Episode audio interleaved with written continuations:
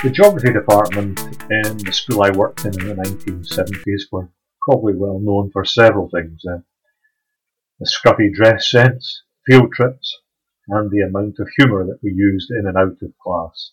We all enjoyed a good laugh.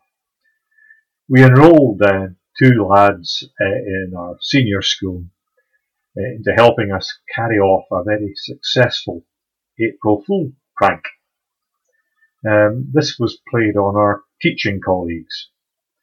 Um, one of these pupils uh, was the one that we played a prank on in funny story number three, so at least it was one way of uh, involving him and getting his own back in other staff, even if it wasn't us.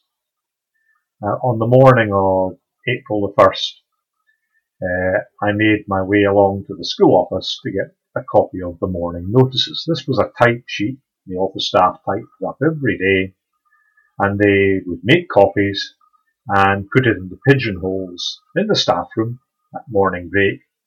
And the staff, we would have to read the notices to the pupils at the beginning of the period immediately after break, that was period three. Now, on this occasion, I took the type sheet and added a notice of our own. And we put it in bold. It was to all staff for immediate attention. We have only just been told that the council are coming to the school to white line the school car park. All staff must remove their cars from the premises at morning break.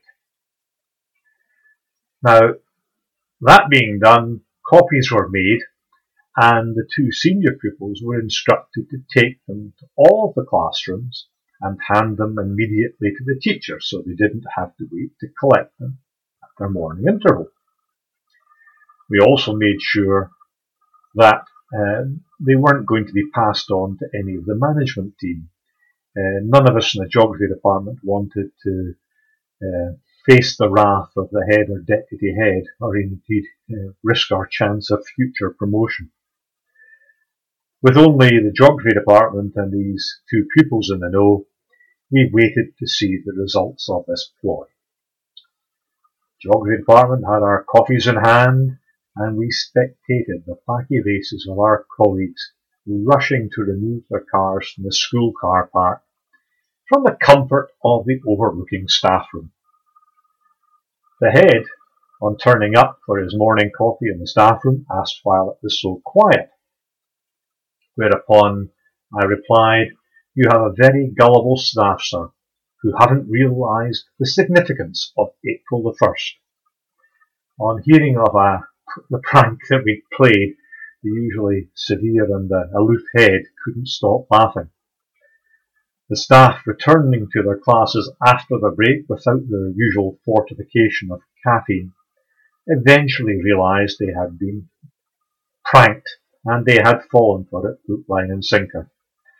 Um, the two lads that we enrolled into helping us uh, carry out that prank made sure that all the seniors knew what had happened and quite a number of the seniors spectated the exodus of cars from the school car park and they had great fun teasing the staff all day about their gullibility.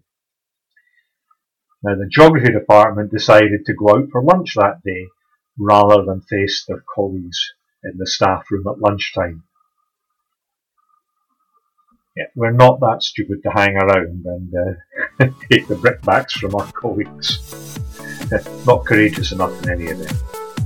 But that was one April Fool prank that did go off really well. There was hardly a soul that didn't fall for it.